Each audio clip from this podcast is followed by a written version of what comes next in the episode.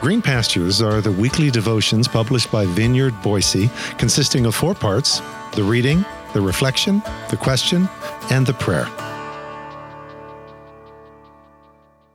Green Pastures for Wednesday, March 23rd. This week's theme Finding Hope in the Midst of Broken Relationships. Today's scripture reading is from Romans chapter 1, verses 28 through 32 from the Message translation, which reads Since they didn't bother to acknowledge God, God quit bothering them and let them run loose.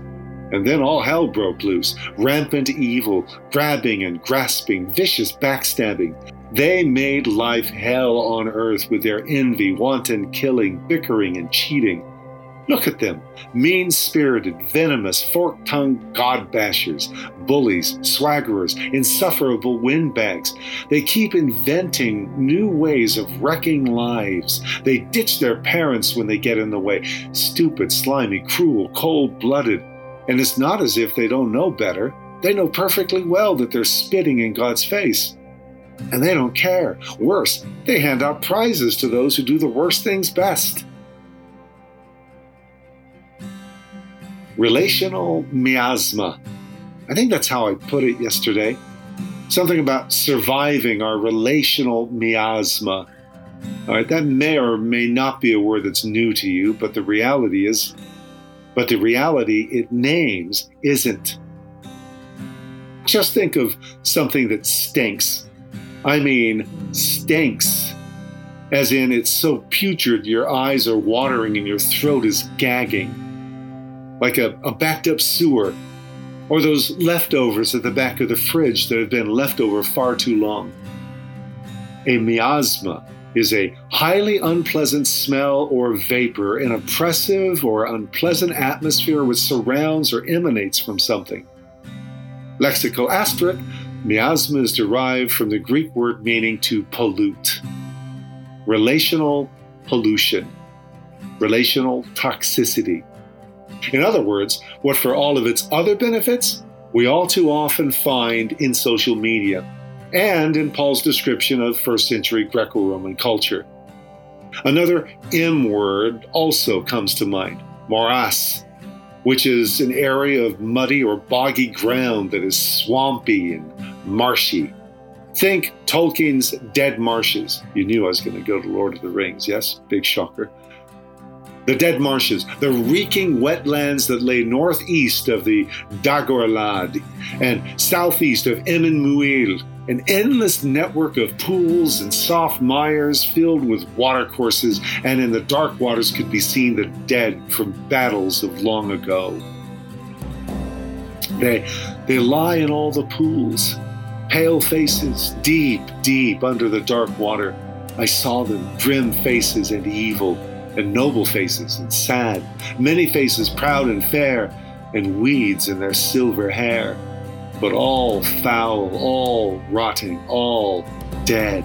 A fell light is in them. Yes, I'm geeking out on Tolkien again and Lord of the Rings, though technically it's the two towers from the Passage of the Marshes. Not exactly the Romans wrote this passage in Romans 1, which reads like its own Passage of the Marshes. But all too often, it is the miasmic morass of a road in which we continue to be mired.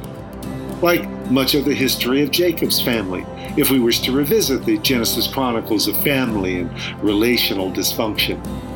From Jacob swindling his elder brother Esau out of his birthright to posing as that same elder brother to fool his nearly blind father, and Nick, that's UK lingo for steal, his brother's blessing, to the duplicitous relationship with his uncle Laban that was far more conniving than convivial, to the heated wrestling match between Jacob's two sister brides to outdo one another in their breeding, their self declared breeding competition, to the intense jealousy of ten brothers against the favored youngest that saw them plotting his murder and throwing him into a pit, but deciding that trafficking him as a slave was the better option because at least they could make a profit. Dead marshes indeed. And yet, these very marshes well, these are the ones through which the God of Israel moved to bring redemption to us all. A virus fought inside us, writes poet Amanda Gorman, while violence is fought amongst us. In both, our triumph is not in conquering others, but in conquering the most destructive agents and instincts that we carry within our mortal forms. Which is why I'm not rereading Romans 1 28 through 32 again. Enough of the miasmic marshes of our relational mess. No, let's close out not with a foul, but with a whiff of something much fairer from Psalm 133. How wonderful, how beautiful when brothers and sisters get along. It's like costly anointing oil flowing down head and beard, flowing down Aaron's beard, flowing down the collar of his priestly robes. It's like the dew on Mount Hermon flowing down the slopes of Zion. Yes, that's where God commands the blessing, ordains eternal life.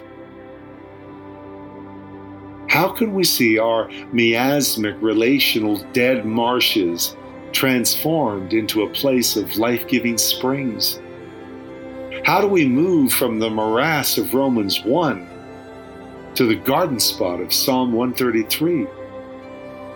And what's your piece in this process?